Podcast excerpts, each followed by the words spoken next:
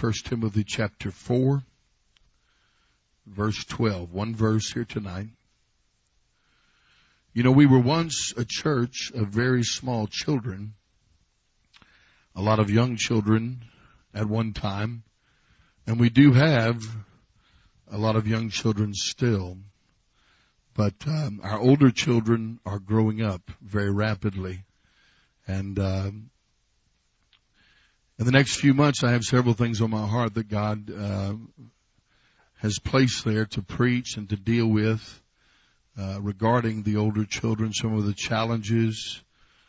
You know, I am thankful, at least as the pastor, that I have basically the oldest children, or um, I'm going through that before others are going through it, and uh, that way, at least, I have some experience with it, and uh, and there's definitely experience. I mean, you can learn something by going through something. Amen.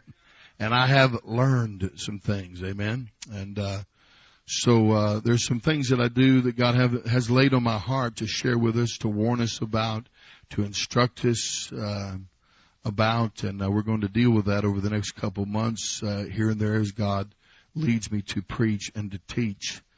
But, uh, here tonight in the next two services, Lord willing, I want to address the topic of young men and young women growing into biblical adulthood, maturing, amen, uh, into biblical men. That's what we aspire, amen, to raise is biblical men and uh, biblical women, amen. So tonight, just uh, we'll single out the young men, and then Sunday morning, Lord willing, we'll talk to the young ladies uh, and the parents of these young men and young ladies.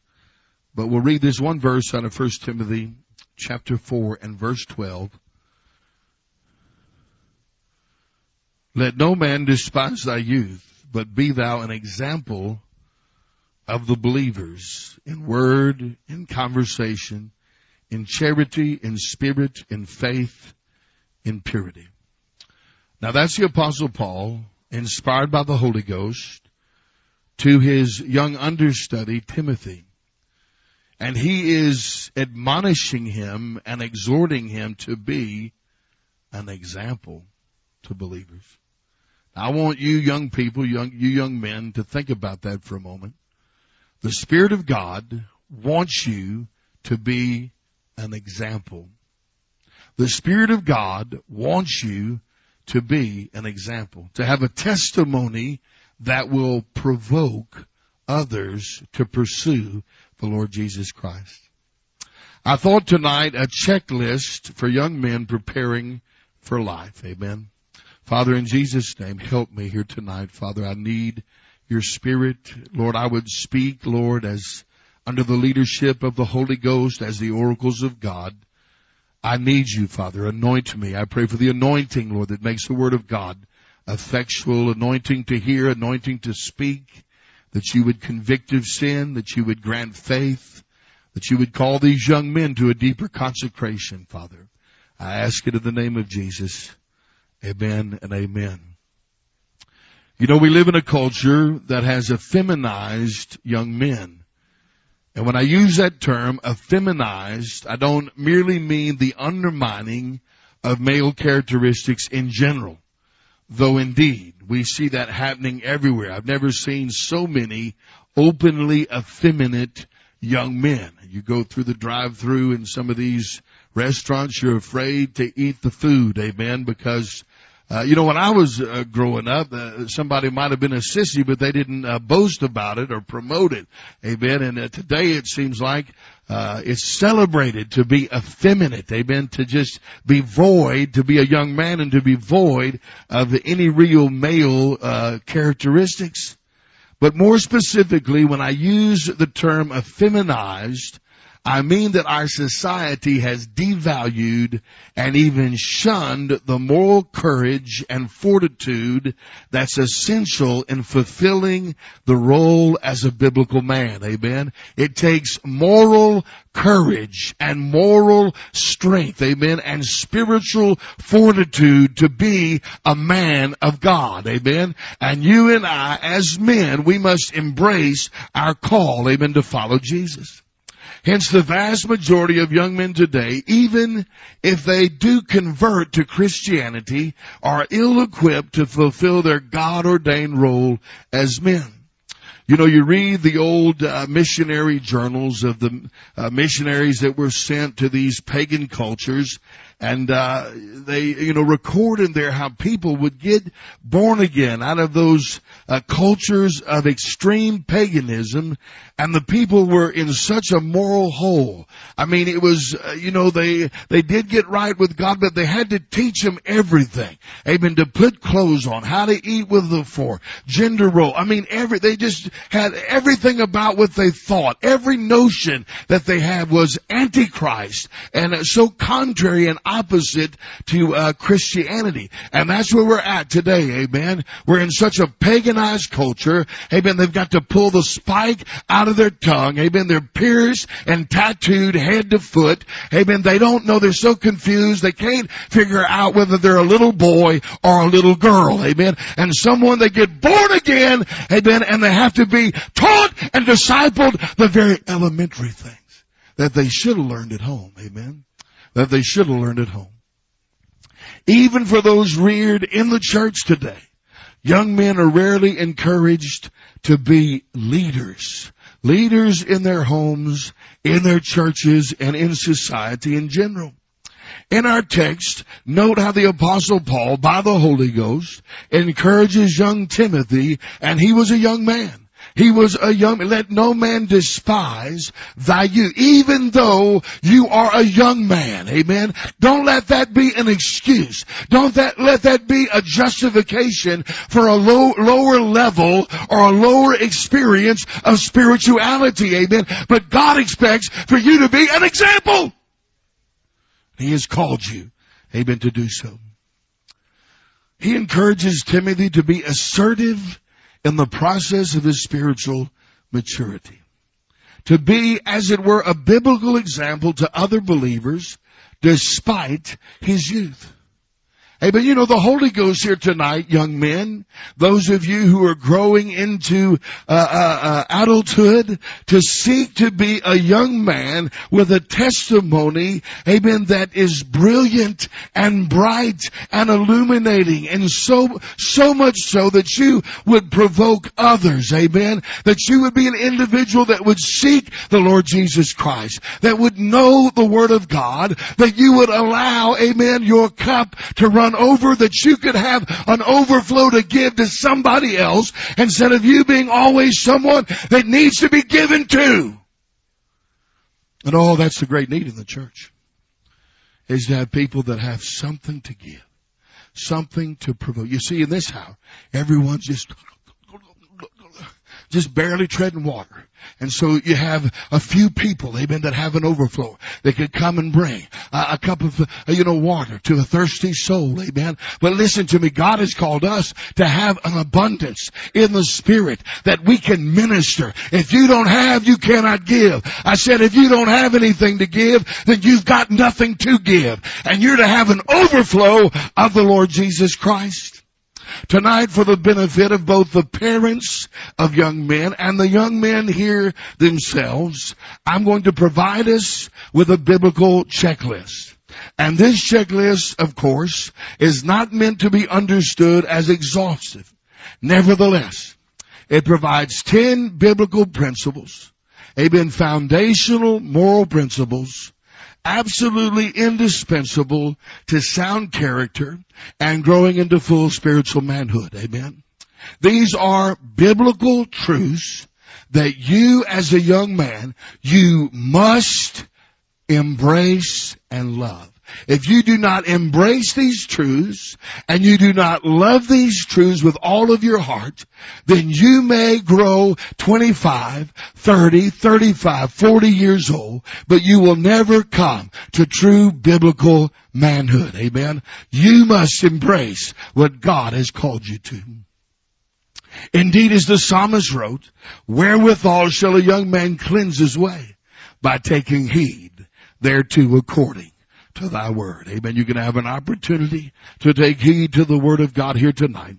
This word of God checklist, if you will, if it's rightly applied, will inform you if indeed you are entering into the call, embracing the responsibilities as a young man whom God has called to grow up in Jesus.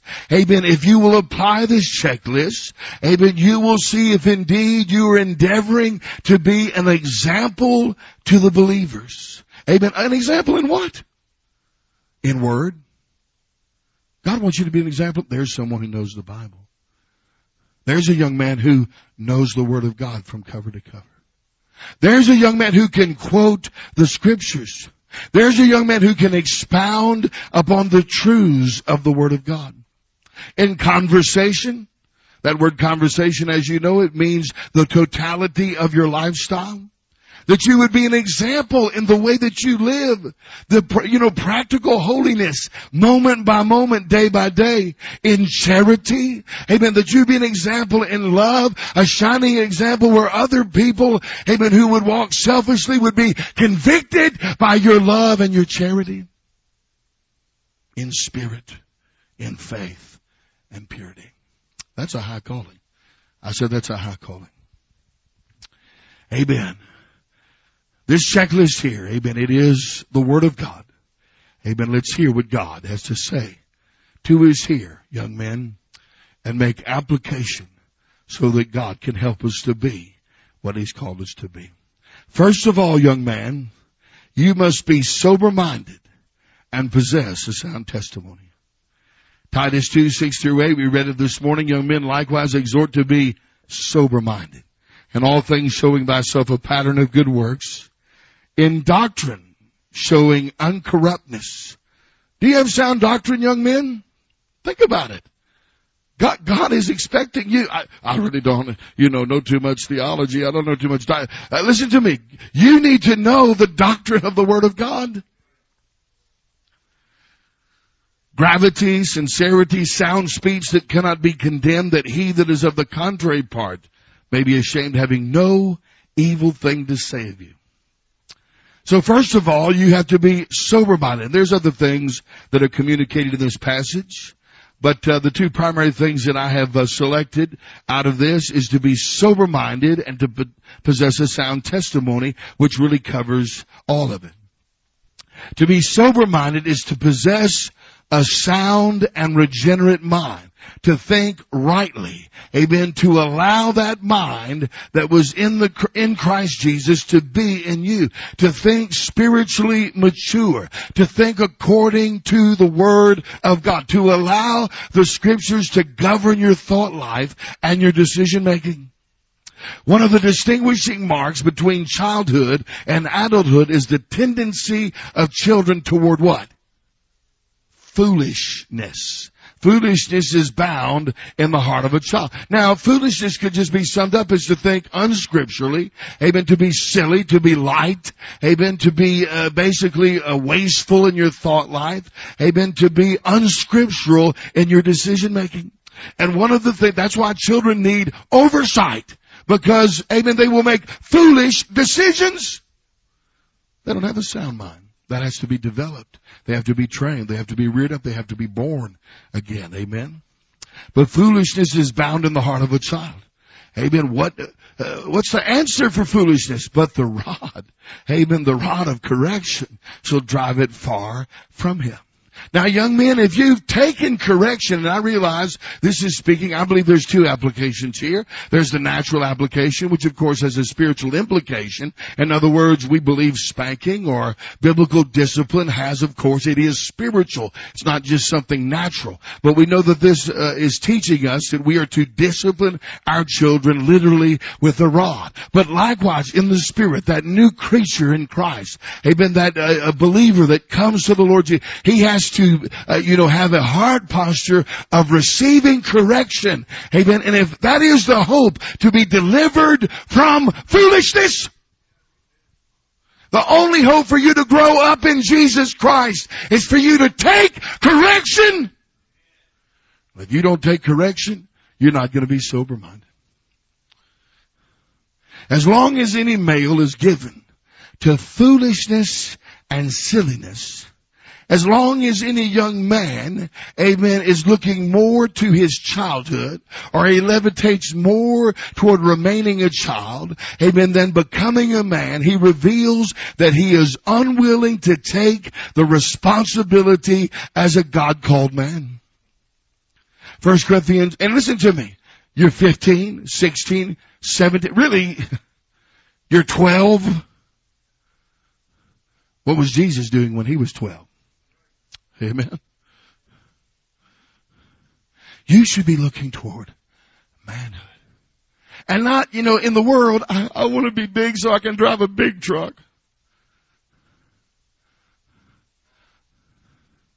I, I want to be big so I can have, a, you know, I, I can eat what I want. I, can eat a bowl of ice cream after uh, dinner. I'm not, mommy's not going to tell me what I've got to eat. That's not the right motivation. That's a worldly, self-centered motivation. Amen. To grow up. But you ought to have a desire, a godly desire, to be a man of God and to put, amen, the childish things behind you and set your sight on growing up in Jesus that you can be a blessing in the kingdom of God. The apostle Paul said in 1 Corinthians 13 and 11, when I was a child, I spake as a child. I understood as a child. I thought as a child. But when I became a man, I put away childish things. You're not going to catch manhood like you catch the flu. Don't be deceived. You're not just one day, oh, I'm a man now. No, no. You're going to have to choose, amen, to embrace manhood. And listen to me. I've met a lot of 40 year old men that are not really biblical men. They're still, amen, you know, uh, choosing the child, you know, being irresponsible, refusing, amen, to embrace what God has called them to embrace. Amen. Listen to me. It's a lot, lot, lot easier, a lot more carefree, uh, you know, just to be a child or to be childlike and not really take, you know, any responsibility upon yourself. Amen. And I tell you, there's a great spiritual price that comes with that. First of all, most people that have that men- mentality end up going to hell. But not only that, you're never going to be a blessing. You know, when there's a real need, you don't, you know, call on one of these babies out here. Somebody got a flat tire. I mean, what, think about it. Is there any, is anybody, who, who, has got a baby here? Uh, uh, Jessica's got a baby and the, and the Christophersons have a baby and, uh, you know, when there's a real, any kind of, uh, any kind of need that we have, any kind, any, think about it. Nobody says, Sister Aaron, could you, can I have your baby for a moment? We need need met. Nobody does that. Sister Jessica, can we borrow your baby for a moment so you could uh, solve some problems? No, no, that never happens. No, no. We don't, we don't call for babies because babies don't have anything to give. Amen. All they can do is be, you know, dependent on others. And you see, listen to me. If you choose to remain in childlikeness, and, and I'm talking about uh, in a negative sense, to be childlike or to be chi- uh, childish in the spirit, then you have nothing to give in the kingdom of God. Amen. Moving on. Amen. Living above reproach, having a sound testimony. To live above reproach as a young man means that you must have a reputation which cannot be legitimately accused. In other words, you must live in such a way that even under the scrutiny of both your elders and your peers, amen, you cannot be justly accused. This is in every facet of life. For example, Titus 2 and 8 says that uh, a young man must have uh, sound speech that cannot be condemned. In other words, he is someone who has learned to allow the Spirit of God to bridle his tongue. We know the Bible says that no man can bridle the tongue, but we know that God, through God, amen, through Jesus, all things are what? All things are possible. Amen. And if that tongue is bridled, we know that the whole body amen, has come under. And the whole body is sanctified. So when you see an individual that has, you know, consecrated their speech unto the Lord, they're not a foolish rambler, someone who talks and talks and talks, someone who seeks to be the center of attention. This is to be childish. Now granted, there may be occasions where um, it's necessary that you speak and you speak a lot. but certainly as being a young person, where uh, typically, typically speaking, you're going to be around others who are older than yourself, amen, then you need to take in consideration what the scriptures say. The multitude of words, there wanteth not sin, but he that refraineth his lips is wise. Amen. Someone like this has learned to listen more than they talk. James 1 and 19, wherefore my beloved brethren, let every man be swift to hear, slow to speak. This is true for everyone, but how much more for a young person? Amen. Number two, he must be a one woman man. The next thing on the list, the checklist. He must be a one woman man. 2 Timothy 2 and 22. Flee also youthful lust, but follow righteousness, faith, charity, peace with them that call on the Lord out of a pure heart. Even prior to marriage, young men should be demonstrating their willingness to save their heart for the one woman that God intends for them to marry. Amen. That should be your heart and that should be your desire. Amen. And uh, you know, you've all heard the teaching about, at least the way that we view it and we think it's biblical that Adam, amen, but was put to sleep. He wasn't so much seeking after a wife. Amen. Didn't even know what a wife was. Amen. Never had seen one, never heard of one. Amen. When God saw that he had a need for a woman, then God made him a woman. Amen. And when you have a need for a woman, amen, then God will wake you up and there'll be doors open. I'm not suggesting, amen, it's wrong to pray about it. You should be praying. But, you know, in your prayer, you know, when we pray about something, what we're doing is we're giving it to God. We're trusting God with it. So when you pray, amen, if that's something that is bothering you, constantly warring against you, when am I going to get married? I'm waiting. How long do I have to wait? Amen. You're not giving that to God. You pray and say, God, you know where I'm at. You know who I am. I trust you. You're God. I'm not. Amen. And I'm, I'm believing that whenever it's time, your time, that you are going to open the door. Prepare me. Amen. I believe those are the kind of prayers that can be prayed until God awakens you and, and uh, reveals to you and reveals to your authority someone. Amen. Then listen, the best thing to do is concentrate. Amen. On serving the Lord Jesus Christ and remaining pure. Amen. If as a young man you desire to give your affections to as many females as possible, then those habits will not be easily broken. That's why we say dating, amen, is really practice for divorce. And it is. Amen. Utterly foolish and unscriptural. Amen. You don't want to get into that. You don't want to, to defile yourself emotionally, but you want to, uh, you know, reserve not only your intimacy, amen, physically, but emotionally for the one individual that God, amen, has ordained that you should marry. He should be resolved in his desire to be emotionally and physically pure until the day he marries his life partner. That should be your greatest concern because listen to me, lots of people get married. Amen. Multitudes and mo- many, most people get married, but very few remain pure. So, you know, your, your main concern, when am I going to get married? Most people get married. That ain't what you need to be worried about. What you need to be worried about is remaining pure when you do get married. Concentrate on that because that's where most people falter. As we know, fornication, uncleanliness, filthy talk, ungodly imaginations, etc., and so forth have no place in the Christian life.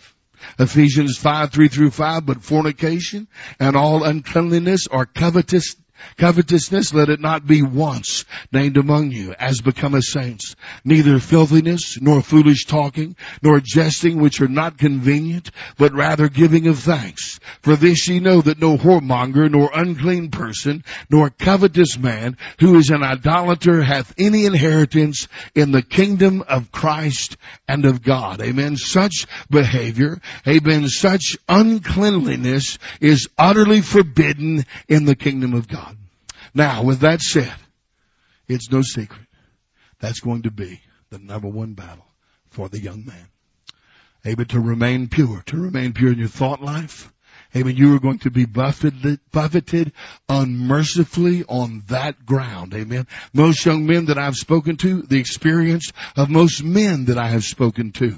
Amen. Particularly single men as Christians. Amen. They thought, well, if I can ever just get over this, I'm going to be like the apostle Paul. If I could just get past this one battle, amen, then oh, it's going to be such, you know, uh, such, such, so easy when I get past it. Well, that's not really the case. There's other battles after that. Amen. But it is the great battle that you will face. Amen. And you are going to have to hunker down. You're going to have to keep your eyes on the Lord Jesus Christ. You are going to have to take captive every thought from the very beginning as the enemy comes in. Amen. To begin, uh, you know, uh, uh, even a seemingly an innocent thought, something you, you, is so passive you're not even recognizing you're meditating upon it. You're going to have to learn to discipline your thought life and guard your eye gate. Amen. And it is going to be a war. And should you fail in the battle, then rise up, repent, Amen. Rise up, repent, refuse to be discouraged, refuse to be, because the devil, amen, he will try to tell you to give up a thousand times. Amen. Repent, rise up and fight again and you will survive to win the war, friend. You'll survive to win the war. Amen. And listen to this. One of the best ways for a son to develop a pure heart and to be insulated from the temptation of the strange woman. Now when we think of the strange woman, uh, again, there's a natural natural application and a spiritual application. But in regards to the natural application, I believe there are many or various ways that we can be tempted. It's not just a been some heathen or unbelieving uh, girl that's uh, working behind the counter somewhere. It's the thought, the devil that comes in with the spirit of lust. One of the ways, amen, to be insulated and to be protected is through submission to your parents. My son, keep thy father's commandment and forsake not the law of thy mother. Bind them continually upon thy heart and tie them about thy neck. When thou goest, it shall lead thee. When thou sleepest, it shall keep thee. When thou awakest, it shall talk with thee. For the commandment is a lamp and the law is light and reproof is instruction are the way of life to keep thee from the evil woman, from the flattery of the tongue of a strange woman young men, as long, amen, as you are unmarried, you are to remain humbly submitted to your godly parents. Amen. Third on the checklist, amen, young men must exhibit self-control. 1 Corinthians 9 and 27, but I keep under my body and bring it into subjection lest that by any means when I have preached to others, I myself should be a castaway self-control, temperance, amen, in other words. As we know, temperance is what? A fruit of the Spirit. Or, when we say the fruit of the Spirit, we're basically or essentially saying it is an evidence of God by the Holy Ghost governing a life. Amen. The fruit of the Spirit, that's all that it is. Amen. It's evidence, amen, that God, by the Holy Ghost, is governing that life. Where there's no fruit of the Spirit, it's impossible, amen, that the Holy Ghost, amen, is truly governing or that men are being led by the Spirit of God. Likewise, it's impossible for a person to be led by the Spirit and not bear the fruit of the Spirit. If young men are truly followers of Christ, there should be an ever increasing confirmation that they are indeed walking in the Spirit. This will be confirmed by self-control in body, in eye gate, in mouth gate, and through the thought life there will be an ever increasing gaining of victory, amen, in these ground. And I'm not suggesting you put off any sin by and by, but I am suggesting, amen, as you grow in the things of God, obviously you walk in the Spirit and ye shall not fulfill what? The lusts of the flesh. A lack of self-control will result in sweep, sweeping poverty in the Spirit and broken relationships as long as you live, amen. If you don't have self-control, establish discipline in your life, amen, it is going to cost you dearly. One of the best remedies, amen, for a lack of self-control is to submit yourself, amen, resolve in yourself afresh to the Lord Jesus Christ and exercise biblical, amen, prayer, Bible study, and fasting. Those are spiritual disciplines. Amen. And if you will assert yourself, amen, and submit yourself to God afresh. Now it's not just the choice that you're going to read your Bible or you're going to attend to a specific time of prayer, amen, or uh, you're going to prescribe and, and resolve or pledge a few days of fasting. But rather if you truly submit yourself to God in those things and truly with all of your heart seek the Lord. Amen. You know, any lack that you have in your life, young man, the answer is not to grit your teeth so much. You have to see, amen, that there's a need. You have to admit, amen, that there is inadequacies, that I have a need, amen. But you need to admit that to God. Amen. You see, when you really see that you're hungry, then you will eat. But if a man that's not hungry, it doesn't matter how much you promote, amen, a good meal. Amen to that full soul, amen. Uh, he loatheth the honeycomb, amen. To that bitter soul, amen. Everything. Listen to me. If you're hungry, then you will want the things of God. Amen. And hunger is nothing more than seeing that you have a need. Amen. Fourthly, that young man must be respectable and well behaved. 1 Timothy 5, 1 through 2. Rebuke not an elder, but entreat him as a father, and the younger men as brethren, the elder women as mothers, the younger as sisters with all purity. See, there's an order. There's a way that you are to handle yourself in relationships. Young men should handle themselves in a principled and honorable way. Young men should not be rude or unseemly in any way, especially in their relationships with those of the household of faith. And you know, young people here have been taught this most of their life. But, um, you know, you see this, there's such a lack of understanding on how, what's appropriate, uh, how to, uh, handle, you know, dealing with, um, you know, women as a man and what have you, what, what's appropriate and what, what is inappropriate. Certainly these young people and raised in this environment should know that, amen, that, uh, you know, you're not to be alone with uh, a woman. Amen. You're not to speak to, uh, you know, someone's, uh, an elder, whether it be a man or a woman, disrespectfully. Amen. There's a certain line you shouldn't cross. Amen. With an, uh, an elder. Amen. There's a certain line among you as peers, uh, young, uh, women and young men that should never cross. Amen. Very, very separated from one another. That's one of the things that we're concerned about at the fellowships and what have you. That there's so little, you know, oversight and there's young men and young women, you know, running around playing. That, that's something we don't believe in! And we're gonna stop it too. Amen? It's not wise at best. So, uh, there's a, a, right way, amen, to, to, uh, to relate to one another. Young men should respect others. Treat older men as fathers. Treat younger men as brothers, not a nuisance.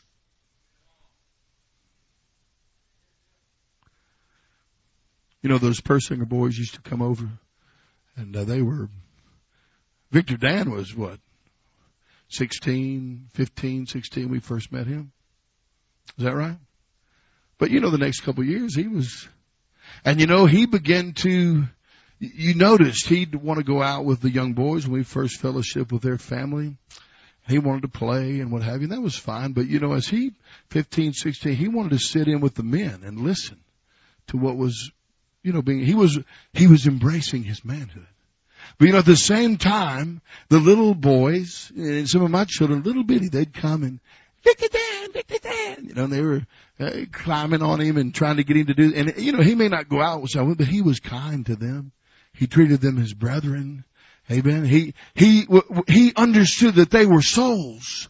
Amen. And he responded properly to them. Just what, get away from me, you little runt. He didn't say something like that. Amen. He was sought to minister to them as much as possible. Now, if you are a little runt,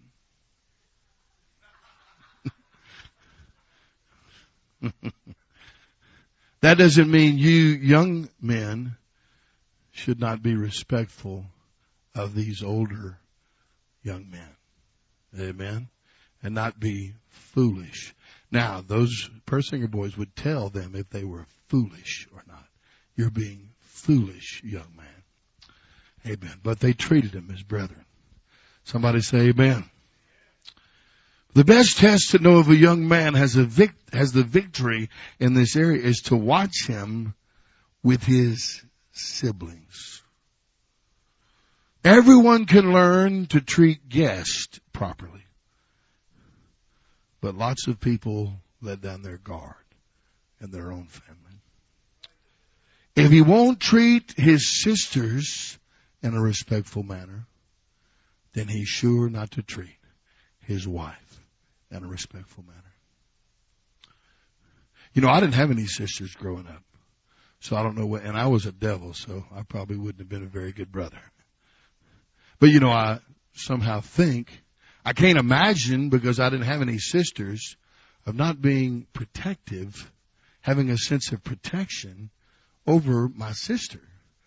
And, uh, you know, young men, if there's not that jealousy for the purity of those sisters that have been placed alongside you in that family, if there's not, you know, a jealousy for you to be somewhat protective, then you know what? You're going to make a lousy man. And if you won't be jealous for the purity and the je- jealous for the spirituality and the heart of your sister, then I'm not going to give you my daughter. Because you won't care for her either. Young men need to treat the younger as sisters with all purity. Fifthly, he should be able to teach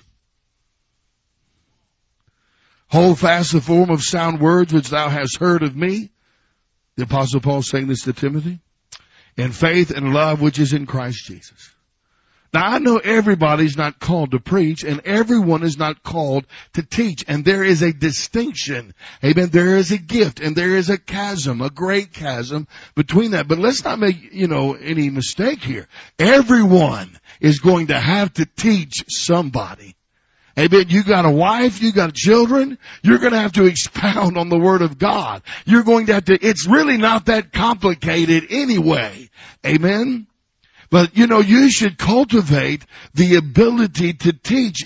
Granted, if you're not called in the pulpit ministry or the five-fold ministry, you may not be able to preach or teach or expound or articulate as someone who has that gifting. But everyone, amen, can learn the scriptures and communicate what God has taught them. Amen. If you have nothing to teach, it means you hadn't been taught anything.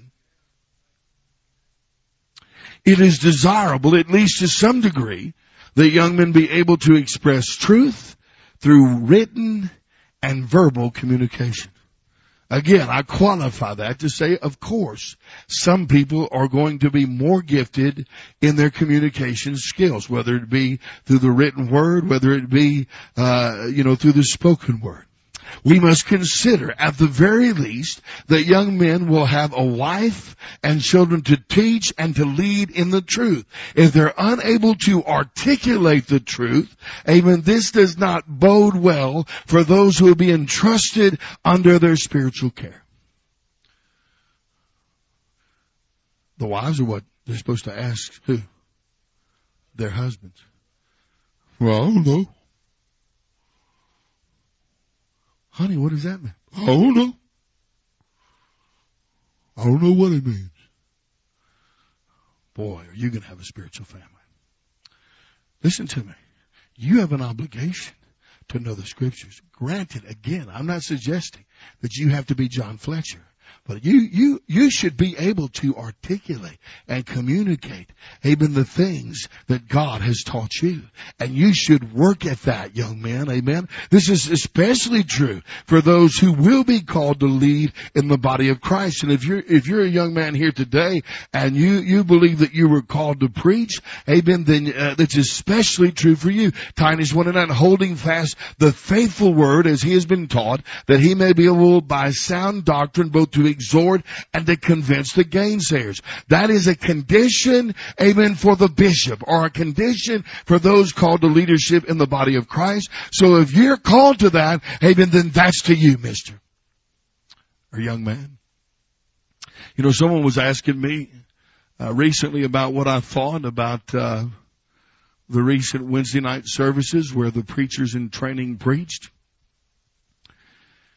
And I want to be very careful what I say about this because I'm very um, sensitive in regards to the call of God uh, on a man's life. I've seen people that uh, expressed or demonstrated great gifting uh, almost all all the time, uh, and uh, immediately, and uh, they ended up never even doing anything for Jesus. And I've seen others that um, said they were called of God and seemed as if they struggled and uh, you know wallowed around or what have you. But then as time passed amen the evidence of that gift was manifested and they went on to be a great blessing. So uh, i don't uh, profess to know who's called and who's not called. That's why in this local church that we are doing what we are doing because uh, we're going to give you the opportunity and through trial and error, so to speak, for those of you who believe you're called to preach, if you uh, uh, in this uh, very very the the shall I, shall I say the uh, very limited responsibility of having to preach spontaneously occasionally, preach on the street, and occasionally take a service in a church. If that overwhelms you, then you're either backslid, not very spiritual, or not called. That's for you to decide, amen? Not me. But you know, these young people, I don't expect nearly as much from some of these young people, and though some, uh, I don't want to make a blanket statement, but you know, one of the things that I, uh, told, uh, a few of the people that I spoke with, you know, overall I was a bit concerned, to be honest with you.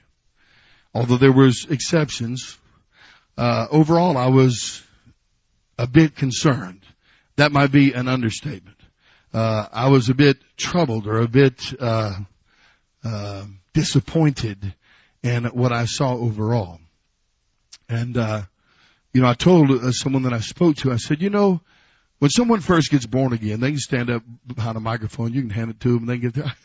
I love Jesus, and Jesus saved me, and I got washed in the blood, and it's, it can be very edifying, amen, because they're just sincere, and they just pour out their heart, and that can be, you know, very edifying because they're young, and that's where they're at. But um, you know, it's just like if someone invites you over to their house and they pull out a video uh, from times past and they say, "Here, here's our baby learning to walk when they're two years old." Well, that can be kind of edifying, you know, kind of, you know, all right, well, let's watch that. That's good. Oh, look, little baby's learning to walk and what have. But I don't want to watch a video you're a 15 year old trying to learn to walk. That ain't going to be edifying. And see, when you've been saved a while and you get up here and you just try to wing it, just on sincerity and amen and say a few things. Amen. Listen to me. It's not edifying. It's breeding worms is what's happening. And I can tell you what. You need, if you don't have the word of the Lord, the word of the Lord is not just something that's true. The word of the Lord is not just something that's factual. The word of the Lord has authority! That's not just being loud. It's something you cannot mimic. You either have it or you don't. And if you're called to preach, friend, let me tell you something. You're going to have it. And if you don't have it, there's only two explanations. You're either not called or you're not, I mean, you're neglecting the gift that God has given you. And I can tell you overall, I, you know, listen to me. It's one, I, things that were said and there was exceptions to that. So don't take this personally unless I told you, amen, something uh, there was a lot of good things said. There were things that were said that were truth. There were things that were said that could minister to people. But as far as the word of the Lord, amen. You young men, if you're called to preach, it's time to press in. Time to get a hold of God. Time to get jealous for Jesus. Amen. You're called to preach. It's time to get serious about the things of God. It's time to get obsessed with Jesus. It's time to be driven by the Holy. It's time to be a man driven to glorify God. It's time to be jealous and zealous for the things of God. Because if you don't have that drive in your spirit, then friend, you're never gonna fulfill that calling. I was a driven man. So much so that I'd trample anything and everything under my foot. Anything anything that stood in the way of me fulfilling this call right here. I can tell you what. I was jealous to fulfill. I knew, woe be unto me if I preach not this gospel. And some of you men, listen to me. You, you say you're called to preach. Don't think you're going to come up here. Now I'm going to go over here and plant a church. And you've never preached the word of God, the word of the Lord from this pulpit. You won't go nowhere. Amen. That gift is going to be evident. Because if you can't bring it here, friend, believe me, the little response, I'm not trying, amen, to be ugly because I, I love every one of you. I'm not telling any of you you're not called. That's between you and Jesus. But it is my responsibility, amen, to provoke the fear of God in you. And it's not something to dabble in. It's not a hobby. It's not something you do on the side. This is everything. This is all. It must consume you or you'll not fulfill anything. And if you're not called and trying to get consumed, you still won't be able to do it. But God will mercifully, mercifully reveal that to you. And that doesn't mean that you were any less valuable in the kingdom of God. Because you're still called. Amen. Everyone, every person in here is called. And your calling is not less than my calling. It's just different. Amen. Young men, amen, may be able to teach younger siblings. They should be able to teach smaller children. The smaller children in this church should be able to look to these older young men and young women instead of learning carnality, instead of learning little childish attitudes, envy, jealousy, backbiting. They should see someone who lives holy for Jesus. You think about that, young people. Are these young people seeing Jesus in you? Are these young people provoked? The younger children provoked? Young men to follow Jesus? To be sold out to Jesus? You have an obligation and a responsibility. See, the preacher, I know, if Brother Britt, if you, we, we're going to look to the, the preacher, the leadership. The, the Holy Ghost said, you're to be an example.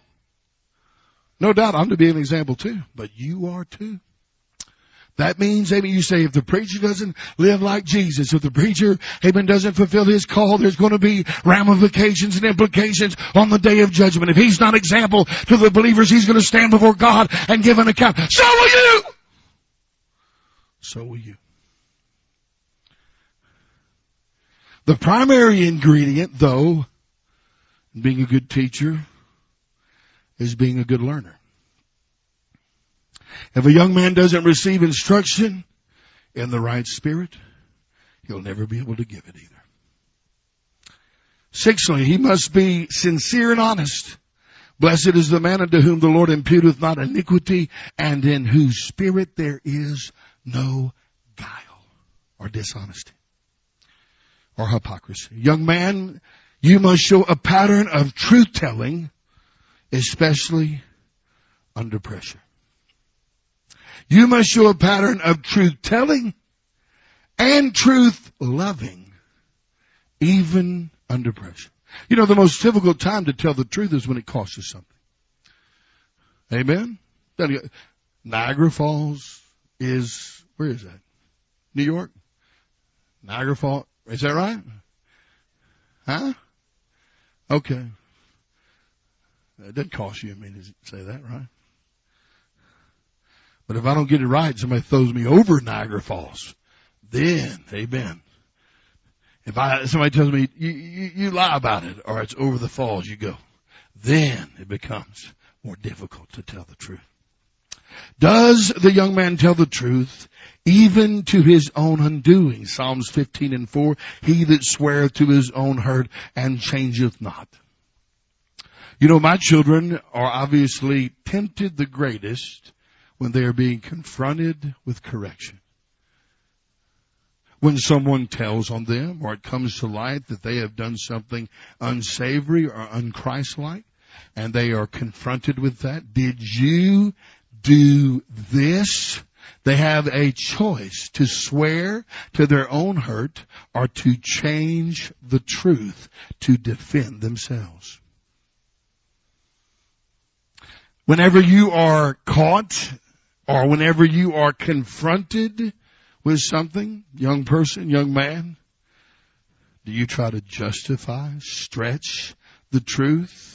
Do you uh, not report the facts accurately? Amen. Do you seek to protect yourself? Amen. By somewhat changing or revising the history of what took place? Amen. Then you're not sincere and you're not honest. Does a young man walk with an open heart, concealing nothing? Amen. Does he have a testimony like Nathaniel?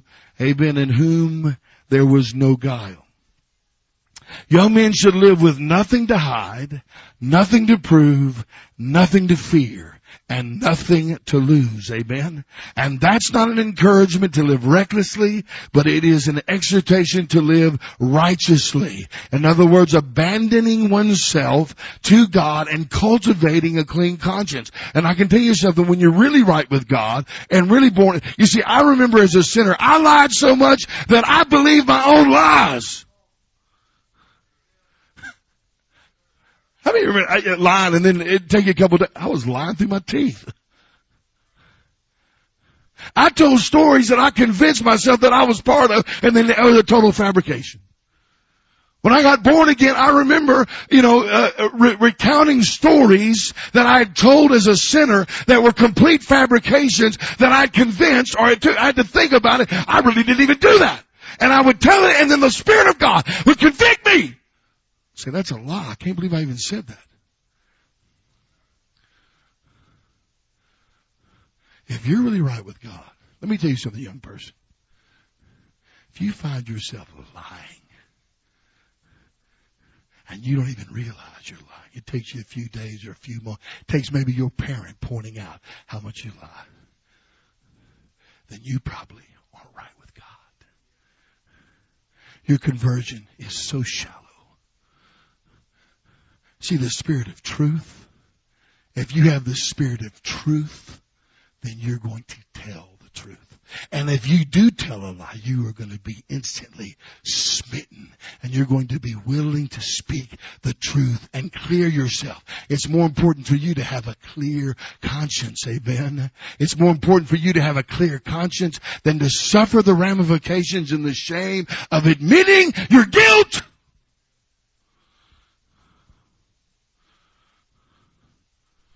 If you're not a truth seeker and a truth teller and a truth lover, how can you really be a man and grow up in the things of God? Who can trust a liar? Psalms 55 and 23 says a deceitful man will not live out half of his days. Amen. That's a warning for every life. Not just hellfire for those who lie. Amen. But it's going to be a short-lived life for someone who doesn't tell the truth. You know, the truth is important. And you know, listen to me young people, you need to take inventory of your life. If you find yourself particularly under pressure, when, uh, for your experience in your home under the authority of your parents, that pressure usually comes when someone has told your parents you've done something that they're going to confront you for, or they see something and they say, did you do this? And you say, no, I didn't do that. When you did do it. Or you revise the history of it. Listen to me. You're a liar. And if you're doing it unconsciously, and you find out in the next hour or the next few moments or whenever it may be, if you really take inventory and say, you know, that really wasn't perfectly accurate. This, you got trouble, friend. You better get that right. You better grow up in the things of God. You better embrace a heart that loves the truth and loves to tell the truth. Because you can become, listen to me, what, lies are deceit. And you're going to reap what you sow. And if you're a deceiver, then friend, listen to me. The deception that you'll be under, you won't know north from south, east from west, up from down, darkness from light and truth from the lie. You'll be so deceived. Seventh, He must be accountable. Children, obey your parents in all things, for this is well pleasing unto the Lord. Of course, there's no greater testing ground for this principle than his relationship with his parents. Being accountable, I'm speaking of. Proverbs 20 and 11, we know says, even a child is known by his doings, whether his word be pure and whether it be right. You know, recently Bridget and I have really discussed and we've had uh, experiences and discussions with other parents who we have, you know, found out the intimate details of their courtships with their children, with the individual they married. And in these situations, they were less than uh, perfect courtships, though maybe nobody else knew about it. In every situation, the parent overlooked some minute thing, and the prospective bride or groom that eventually became a very big problem. and you know why that is? You see, that ground was at home. And you see, I heard a story just recently, I thought. And I told my young men, I said, let me tell you something. I got daughters. And when that, when, when, when you go and you, uh, try to, uh, or you, or you and I pray about a young lady to minister to, and that man comes to me Amen. When it, when it gets down, down to the nitty gritty, don't think for one moment, I'm not going to tell him your shortcomings. I'm not going to hide them. Amen. Because listen to me, I'm going to give an account. And that's somebody's daughter. And somebody come from my daughter, amen. And I talk to that father. I want to know what, where, where's this young man at? Don't just, you know, whitewash it. If you can't gain the victory before your parents, amen, if you can't live spiritual in your household, you're not ready to leave. Again, that's not just going to happen one day. And this is the thing that we're seeing. I mean, I, We're seeing this more and more as we've talked to people who are older than us, who've had children. And you know, again, we, it's, it's our own children. We want to think the best and I, I think we should, of course, think the best for our children and hope and pray and believe. But listen to me, there is a glaring character weakness, listen to me, it's not just gonna go away. It needs to be dealt with in that home. Your child has attitudes can't get the victory. Things that they may, you know, tighten up before they come through the door here, but you see it? Friend, don't you be deceived. You better sink the sword down to the hilt and twist it and you better deal with that spirit and you better deal with that heart if you love that child. A young man who shows a pattern of disobedience, a pattern of dishonor to his parents, not only reveals that he's unconverted, but will face great difficulties in every future relationship. Well, he never did get along with mom and dad. Well, he ain't going to get along with nobody else.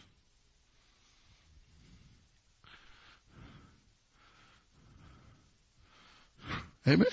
Well, we are we just. He didn't get along with me, but I'm hoping he'll get along with her.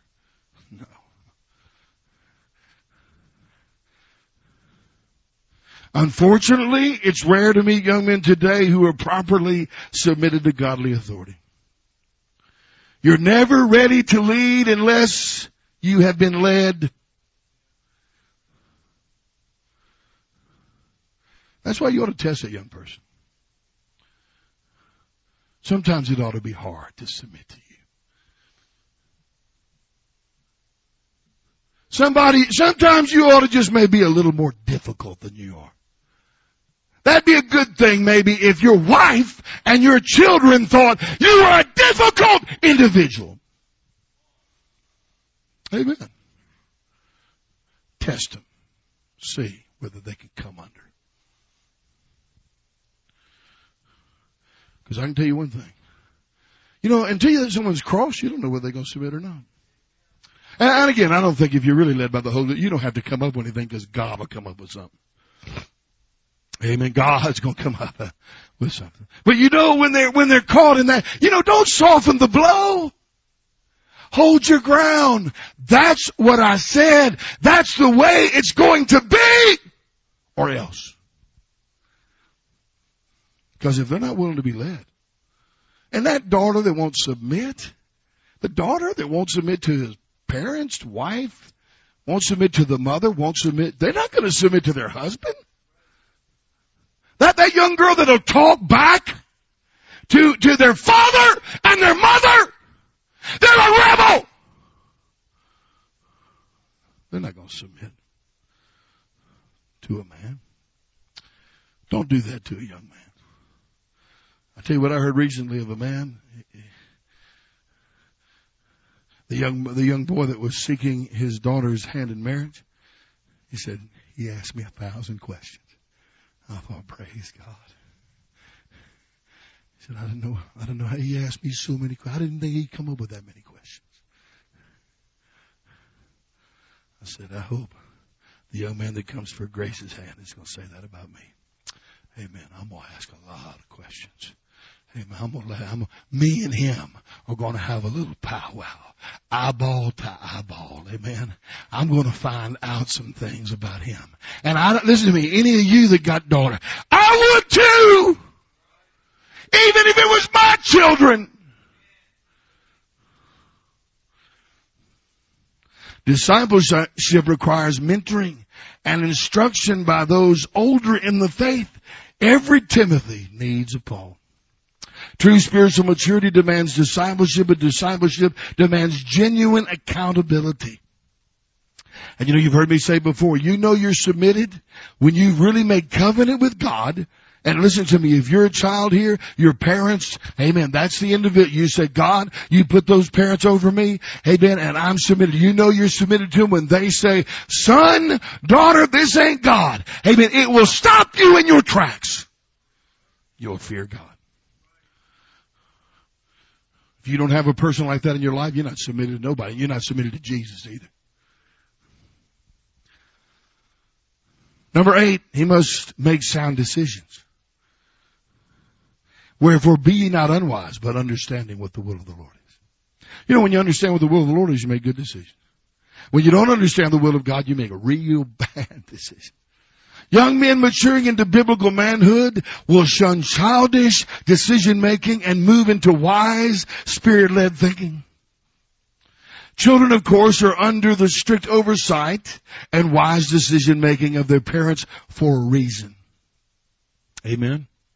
I don't think Luke, if you just put him out here in the Homochitto National Forest, just put him a mile up in the woods. I, if I took Brother Bob, put him a mile up in the Homochitto National Forest, how many of you think he'd survive?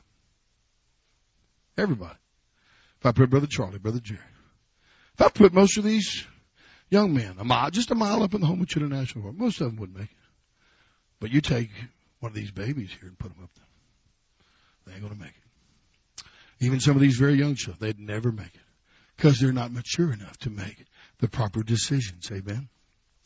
So under the care and the protection of parental authority, there is a spiritual learning curve. And God designed it that way, amen? But once you are out of the house, in other words, once you are married, once you are on your own, amen, there's no more learning curve. Those who are under your spiritual care are gonna have to lie in the bed that you made, amen, by your decisions, amen. So see, that's why as long as you're at the home, as long as you're at the house, parents should be training their children, amen, to make proper decisions.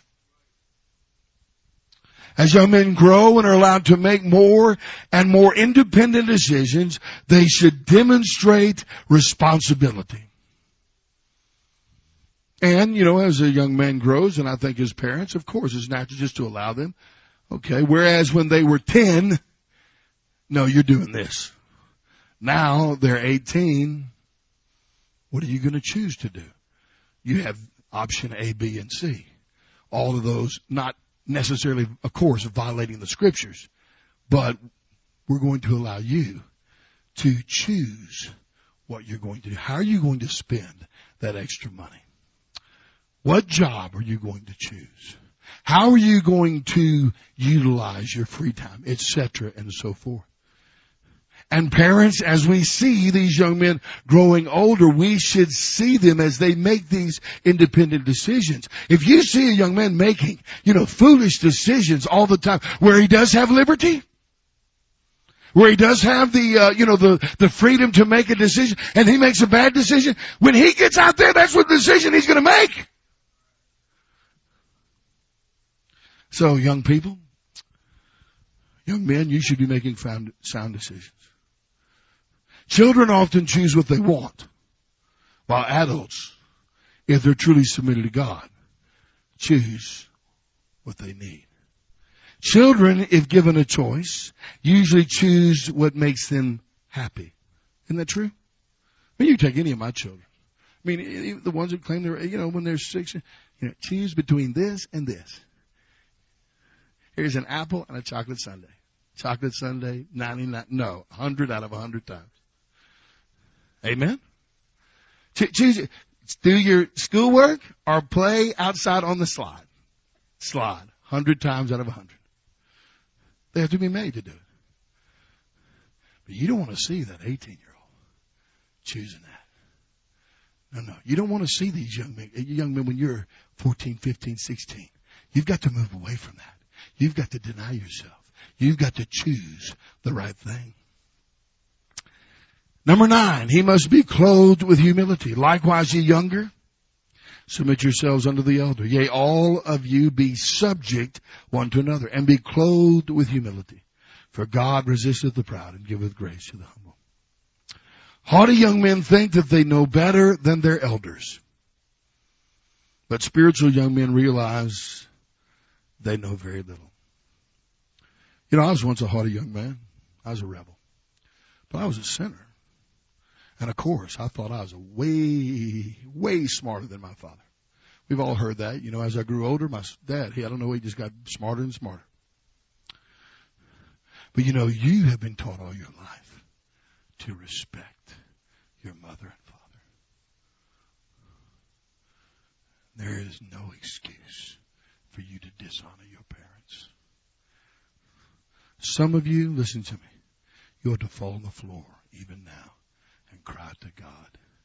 It's the mercy of God. He hasn't killed you.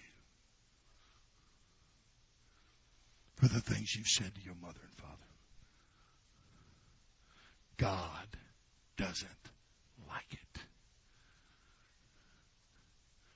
Honor your father and your mother. That's the Ten Commandments. That's part of the commandments. It's not that big a deal, like killing, murdering like adultery, like a bank robber. You believe that murderer out there? You believe that child molester? You believe the wrath of God's on him? You think God's angry with him? You think that child molester, that baby killer out there, amen, that is a, a serial murderer that's traveling around and seeking to destroy someone's life, uh, if you could speak to him, young person, wouldn't you think, you know, God might just kill you? you better get saved. You might not live till sunlight. Some of you are serial commandment breakers and that you dishonor your parents all the time. You should be clothed with humility. If any man think that he knoweth anything, he knoweth nothing, yet as he ought to know. The young man must be willing to admit that he still has much to learn.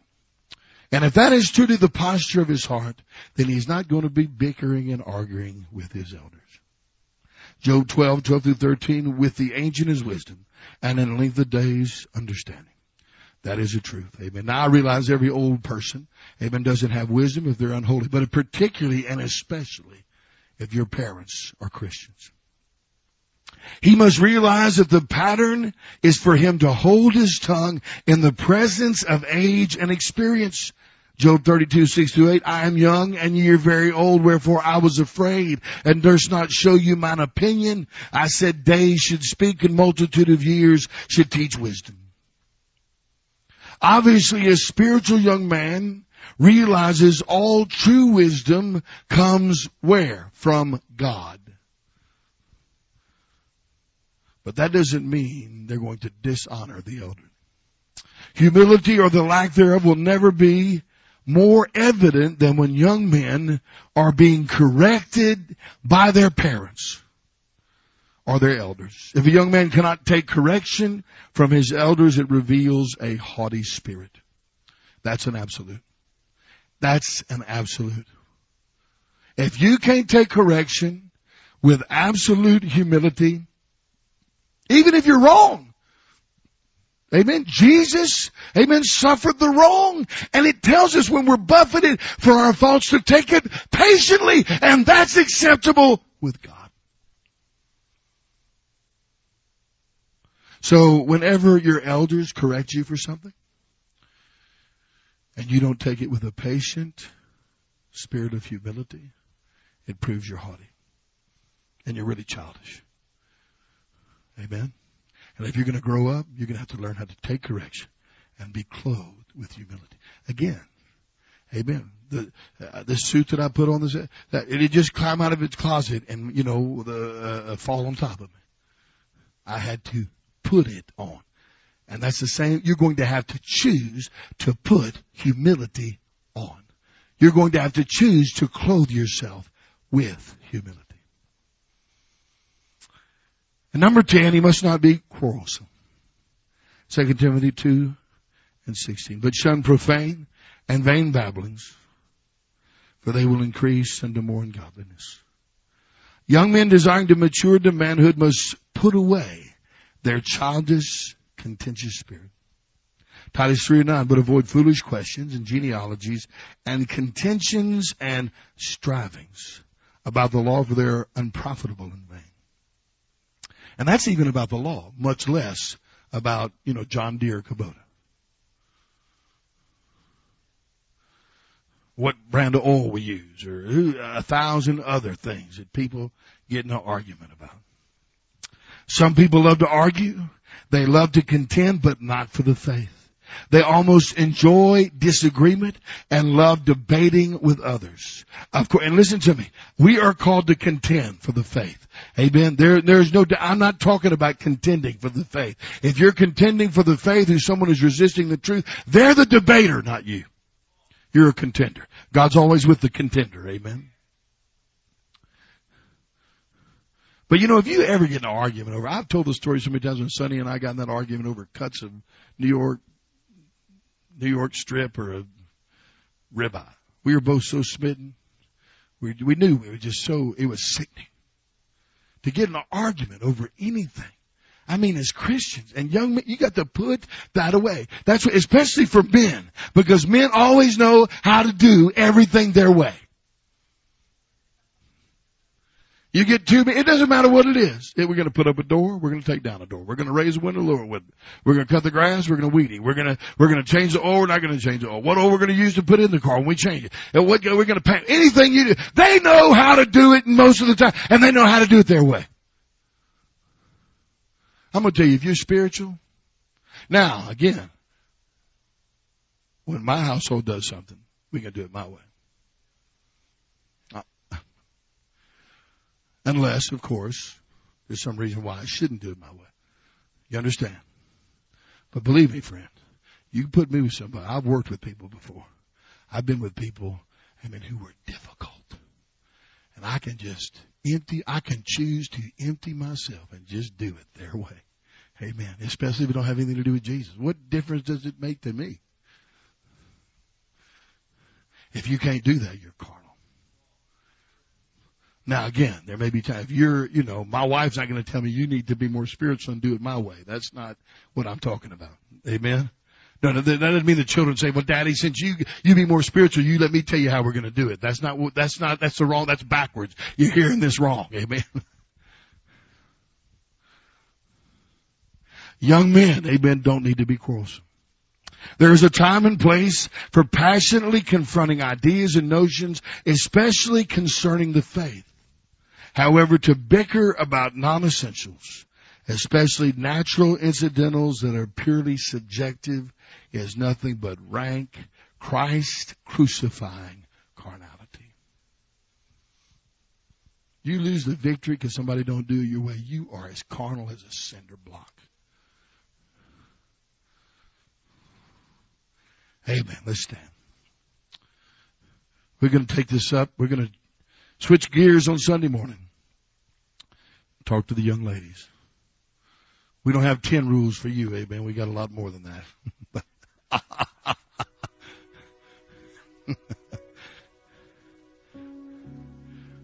Are you raising fair maidens?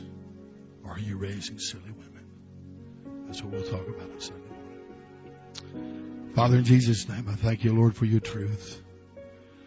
Touch these young men, Father. I pray that the word of God spoken to them tonight will compel, will draw them to Jesus. They will see their need, Father God. I pray, Lord, as parents, deal with us, Lord. You know our children. You know where their needs. You know, Lord, in our parenting, Lord, where we haven't been the example that we need to be or an area we need to shore up in. Places where we need to show courage. Where we need to be more gracious or more stern. Teach us as parents, Lord, to be the example.